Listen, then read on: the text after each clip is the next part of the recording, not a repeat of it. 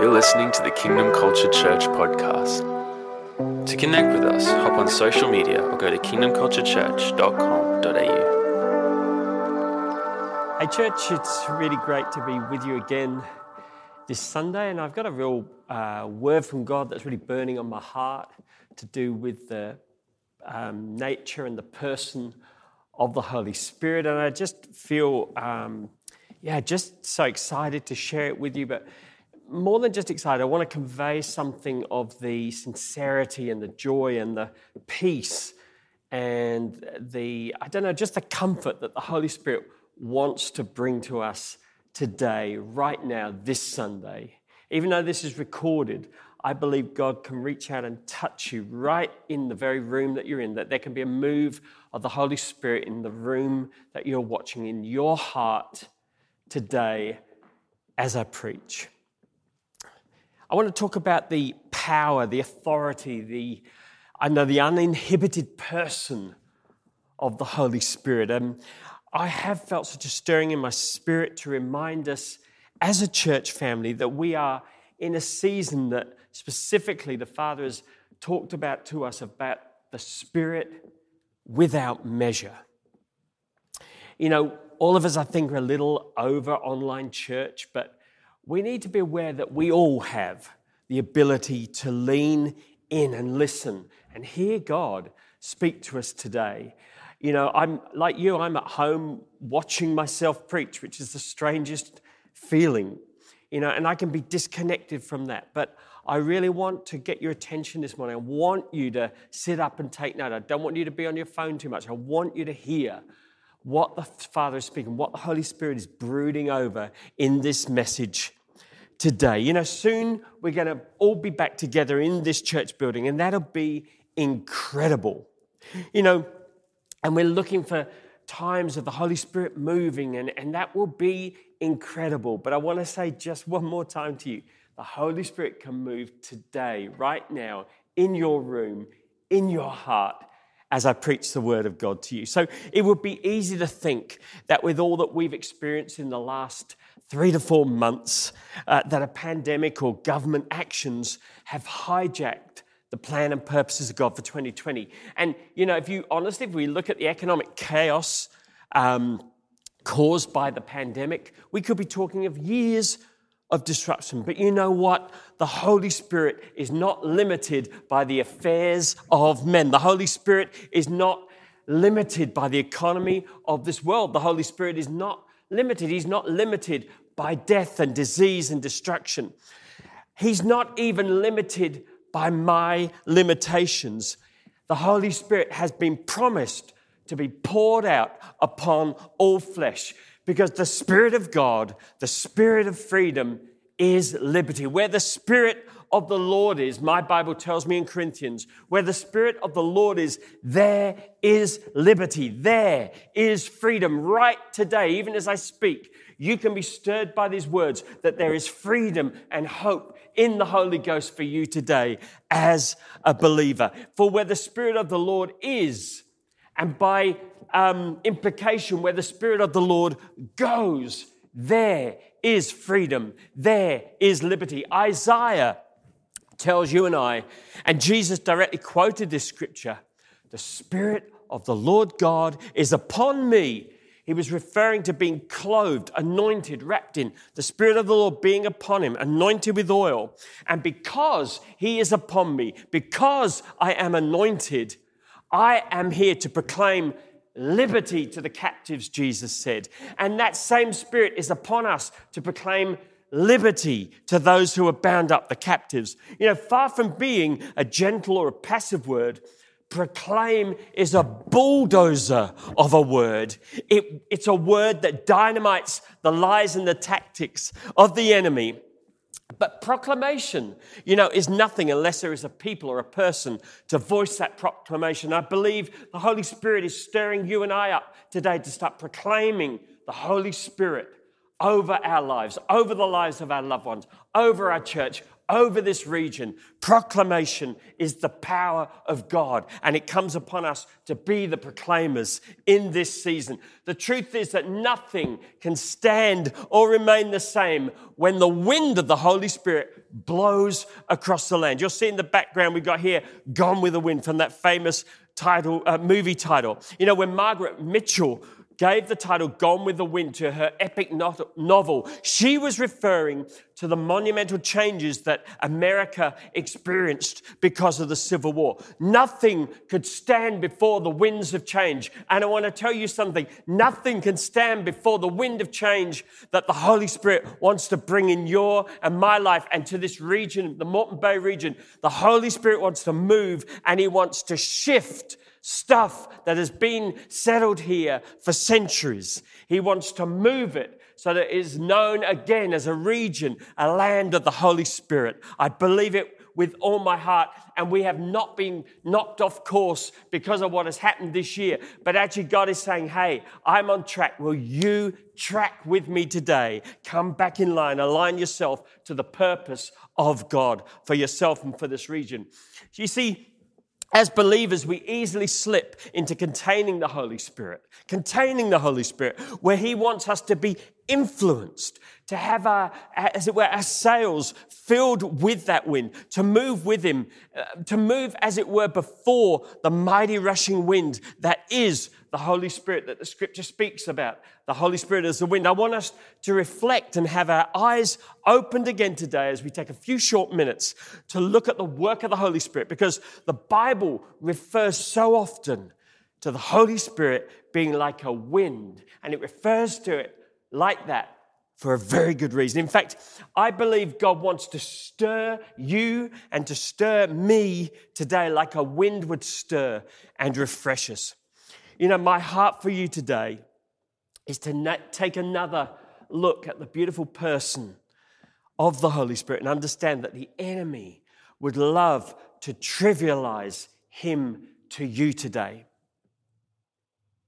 we can view the Holy Spirit as a, a bit of an old mate in slippers and a cardigan sitting in a fireside chair next to us. You know, whereas the scripture shows him to be a deliverer, he liberates the captives. Where the Spirit of the Lord is, there is liberty. He has come to set you and I free. He has come that we no longer need to stay in the bondage and cycles of sin. Scripture shows the Holy Spirit to be the enabling oil of God, the enabling me to do what I wasn't able to do before. The Spirit of the Lord God is upon me. He has anointed me to preach, to heal, to bring release. Scripture shows the Holy Spirit to be the one I should run to first when I need comfort. Not the bottle, not drugs, not pornography, not the online world. Jesus sent the Comforter for you and me for a reason so that we would be comforted in the time that we need comforting. Scripture reveals the Holy Spirit to be the destroyer of deception and lies. We sing, There's no shadow you won't light up. There's no mountain you won't climb up coming after me. There's no wall you won't kick down, lie you won't tear down coming after me. Jesus said, when the Holy Spirit comes, he will lead you into all truth. Not some truth, not relative truth, not the truth that you prefer, all truth. The truth of the Word of God, the truth of His Spirit, the truth of eternity. God is not compartmentalized. He is a God that wants every part of you and I, our whole being. He doesn't want just a bit of you today. He wants all of you and He wants all of me. You know, He never forces us to change, but He's too in love with us to leave us the way we are. The Holy Spirit, it says, came as the Parakletos, is the Greek word, the one who walks beside to advocate on your and my behalf to help us where we couldn't help ourselves. This is the good news today that the Holy Spirit is not a thing of the past. He's not been relegated to back then. The Holy Spirit is today in living relationship with you and I. And have we made him too small in our sight? I want us to see him enlarged in your sight and in my sight today. There are people listening to me today who have taken on board the enemy's lies. You are on your own. It's you against the world. Look after yourself because no one else will. I want to tell you the Holy Spirit has come. He has been sent to lead and to guide you and to help you in your present circumstance. Even, you know, as I'm speaking, I, I want you to acknowledge, yes, Lord, I've kind of been lulled into a bit of sleepiness about where the Holy Spirit is concerned. He's not this, just this sort of, yes, there is that dove of the Holy Spirit, but there's the powerful nature of the Holy Spirit that has come to help you and I. You know, there's an area of ocean around the equator between West Africa and South America that sailors have avoided throughout history. It's known as the doldrums. Ships caught in this area completely lose speed because the wind just drops for weeks. And then massive storms can flare up and destroy the ships. And then the storms just drop away just as quickly, just as suddenly. You know, sometimes being caught in the doldrums was a matter of life or death because food and water could run out for the whole ship because they couldn't make any progress. They couldn't get land to restock. And sometimes whole ships all the sailors on board would perish. Where do you find yourself today? Are you purposefully on course and tracking with the Holy Spirit at your back? Or are you in the COVID doldrums? Or maybe you've been in a long season of inactivity, periods of drama in your life, and maybe feeling like your supplies are running out. Maybe you feel like you're only just clinging on to God. I've got good news for you today. The Holy Spirit is here to be the wind that backs your sails and gets you moving again, gets you back on track with a sense of purpose for your life. We are not subject to the purposelessness of the world. We are subject to the purposefulness of God. You try saying all of that, it's quite difficult to say. But anyway, this is the message for you today because the Holy Spirit is coming to you and inviting you to come and unroll your sails get them out of storage, get your sails back up, and get the wind of the Holy Spirit in your sails and move forward with God today. There is a moving of the Holy Spirit if we would lean into it and catch it. And I believe in that you and I today are going to respond to that because we are feeling stirred. I am feeling stirred, church, because this is the truth of the scripture. You know, He wants to be more than a playful breeze to us. You know, I love that in our services, sometimes we have a breakout of the Holy Spirit and laughter and crying and all these different manifestations. And these are wonderful, wonderful things. But he wants to be more than that, or he wants to complete that. He wants to be that wind in our that gets us up on a Monday morning, gets us into our jobs, living right, living strongly, living well, not just existing from Sunday to Sunday, but actually knowing that the Holy Spirit wants to be that wind in our throughout the whole week. More than just a gust that picks up a few leaves and spins them around and then they just drop back to earth for a second.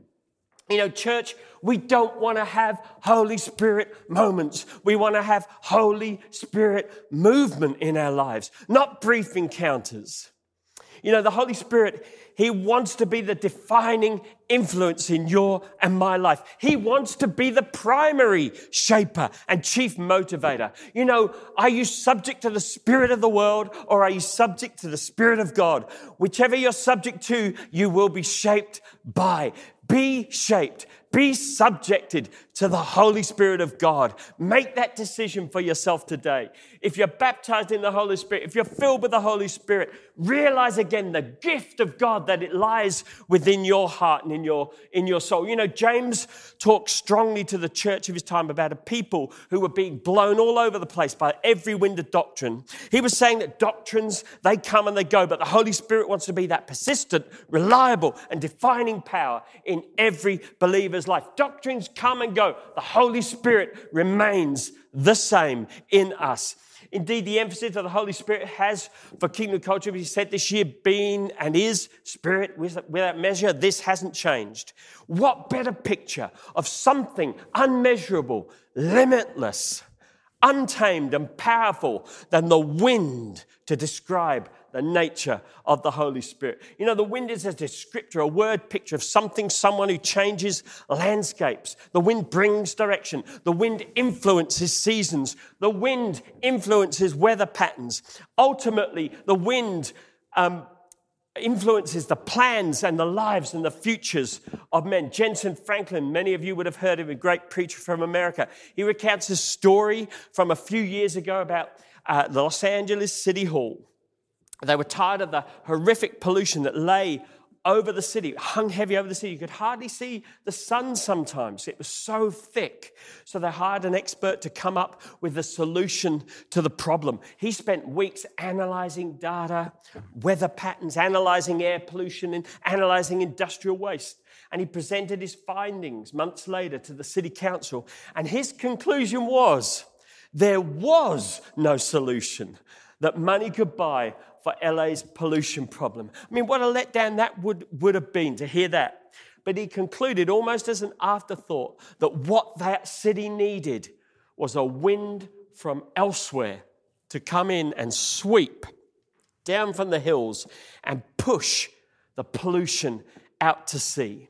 You know, we live in a world that needs a touch of the Holy Spirit to come and blast through and to drive the pollution of sin out to sea. In many ways, the invasion of the upper room in Acts 2 by the Holy Spirit as described there as a mighty rushing wind was the result of a crisis of sin in the old testament the old testament closed out with the book of malachi and in there malachi de- details the extent of the sin pollution that israel had fallen into Israel, God's chosen, had become so polluted that God stopped speaking to, to them for, for over 600 years. The next 600 years, from the close of the Old Testament to the beginning of the New Testament, God was silent. There is no record of anyone encountering God in that period. The pollution of sin was thick and heavy upon the human race. No wonder when Jesus was born and Anna and Simeon met him in the temple, he was just a baby, and they wept and they danced for joy. They couldn't help but prophesy over him because they had met the Savior, the Redeemer, the Messiah who brought hope back to the world, the solution to the pollution problem of sin. No wonder hope was kicking like a baby in the womb because the people who sat in darkness had seen a great light. A great light, like a new day dawning. And then the Messiah comes and Jesus lives his life. But he doesn't overthrow the enemies of Israel. He dies on a cross. And it seems as though all hope and the excitement of the coming kingdom of God just dissipates like a puff of smoke. And even after the resurrection, they were, the, the disciples and the, and the believers were scattered, and there was uncertainty of fear among the believers. So they all gathered in this room. They were praying together. They were waiting to see what God would do. And then in Acts 2, verse 1 to 2, we read, When the day of Pentecost was fully come, suddenly there came a sound from heaven as of a mighty rushing wind, and it filled the upper room. It filled the believers. It filled the church that had become rigid, formal, and religious and had lost its passion and fervency for God. God breathed the wind from elsewhere, the wind of heaven. And that wind began to sweep the sin pollution of centuries out to sea. It was promised that the Holy Ghost would come with power. Jesus promised this, and he did. And the power that he brings enables believers to live free of sin polluting grip. You see, what we can so easily forget is that in this room, this upper room with the disciples, we're not a collection of spiritual giants or intellectual minds, but a group of people clinging onto a hope that Jesus would come good on his promise and that they would receive power and that they would receive power to live and tell the world about Jesus. Let's think about this. In this room was Matthew. He was worried because what was going to stop him going back to his old life of money extortion. Jesus was gone. In this room was Thomas, already labeled a doubter. What was going to keep him from giving into doubt when the pressure was back on now that Jesus was gone? In this room was Martha, and she was already filling in the long days by cooking, cleaning, and fussing, and more cooking, cleaning, and fussing. She was reverting to type because Jesus was gone. In this room was Peter. He had sworn blind that he didn't know Jesus, denying and deserting him in Jesus' hour of greatest need. Jesus was gone. And you know what I see as one of the greatest miracles that happened on Pentecost was when the Holy Spirit was poured out like a mighty rushing wind, was new boldness came upon each of the disciples and the pollution of sin the pollution of doubt, the pollution of self hate, the pollution of fear, and the pollution of fear of failure that had hung around, even after encounter with the Son of God, were swept out to sea by the power of the Holy Spirit, and it was drowned in the sea of forgetfulness it was gone with that wind because the power of the Holy Spirit brings enablement to deal the death blow to the cycle of sin. And that is good news for you and it is good news for me today. One of the hindrances to the gospel's promotion, you know, is not atheism or consumerism or communism. That one of the chiefest things that hinders the Gospels is that we do not believe that there is a solution to the cycle of sin we sometimes find ourselves, and that trips us up. The enemy trips us up. But I want to tell you today, again, I'm going to keep on saying it till you believe it's true. The Holy Spirit has come not to be um, not to be something that you just get dressed up in, or I don't know, like a new pair of shoes or whatever. Some, something that just makes you look better. The Holy Spirit has come to empower you and me to walk godly in this present world so that people will look at us and say, I want what they've got. And they get filled with the Holy Spirit too. They meet Jesus and get filled and touched by the power of God. You know, the power that Jesus promised uh, that would come when the Holy Spirit was poured out was certainly to see the dead raised. It was certainly to see the sick healed and the unbelievers saved. But it was also the power for believers to live a faith filled life, sin free. The wind of the Holy Spirit brings a fresh start, a new perspective, and the ability to live above what previously dragged you and I down. You know, I believe we all need a periodic wind from elsewhere to sweep in and cleanse us from that residual, lingering pollution, the clutter that can just cling to our hearts and our mind and our soul. We need that Holy Spirit to come so we can release it. So all of that stuff is gone with the wind, it's gone, never to be brought back again. You know, this is why speaking in tongues is not a novelty or a, like a party trick to me. It's a lifeline. It's a lifeline for me daily, speaking in tongues. You know, Sometimes is speaking in tongues a sign of a spirit filled life? Well, maybe the correct question really should be um, that we need to know whether we are filled once or continued to be filled. You know, it's really, really important that we understand that where Paul was talking in Ephesians, he addresses the, in his wonderful letter to the church at Ephesus in Ephesians 5. He spends the whole chapter warning the church not to be lulled to sleep and to maintain their God given purity and not to be influenced by the world. And in verses 80 to 19 of that chapter, he says, Don't drink too much wine. That cheapens your life. Drink the Spirit of God, huge drafts of Him. Sing hymns instead of drinking songs. Sing songs from your heart to Christ. Sing praises over everything. Any excuse for a song to God the Father in the name of our Master, Jesus Christ. That's Ephesians 5 18 in the message. But the backstory to why Paul wrote these words is important. Ephesus was a seaport with all the associated vices, the immorality, the drunkenness. Paul's words to the Ephesians were very pointed. They would have understood the, the context immediately. He was saying, Hey, church, we have a different kind of drink and a different source of enjoyment and joy from the culture of this world. Paul is describing the importance of continually being filled so that we don't become consumed by the culture of the day. The word he uses about being filled is pleruthe, which means be being filled, continue to be being filled. Is the expression here. It's used in relation to the Holy Spirit. What it's saying is allow yourself to be continually made full. Stay in that place of being continually made full.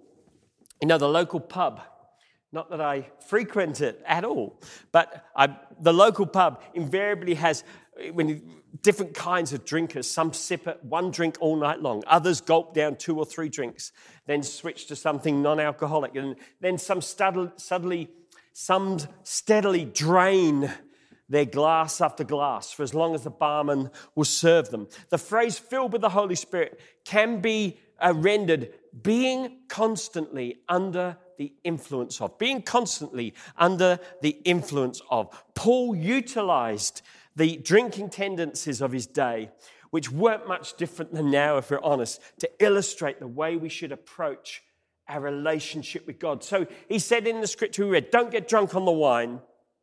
But in this case, what the word he's using is be filled with. It's the perfect tense, which means it's the continuing, ongoing filling of the Holy Spirit.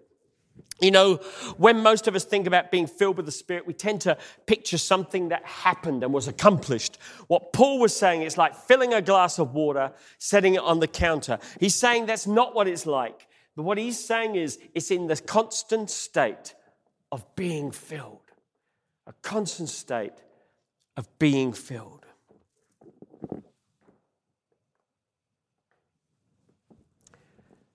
Being constantly influenced by the Holy Spirit. You know, the Holy Spirit is here today on these words as I'm speaking.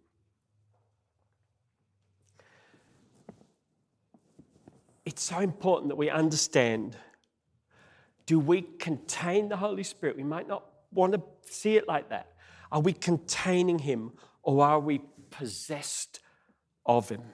You know, how, how we answer this question reveals how we view his influence in our lives and how we relate to him. I, I'm, in closing, I've been thinking just briefly about the different types of winds there are. I had to go back to my geography days at school, which was a long time ago.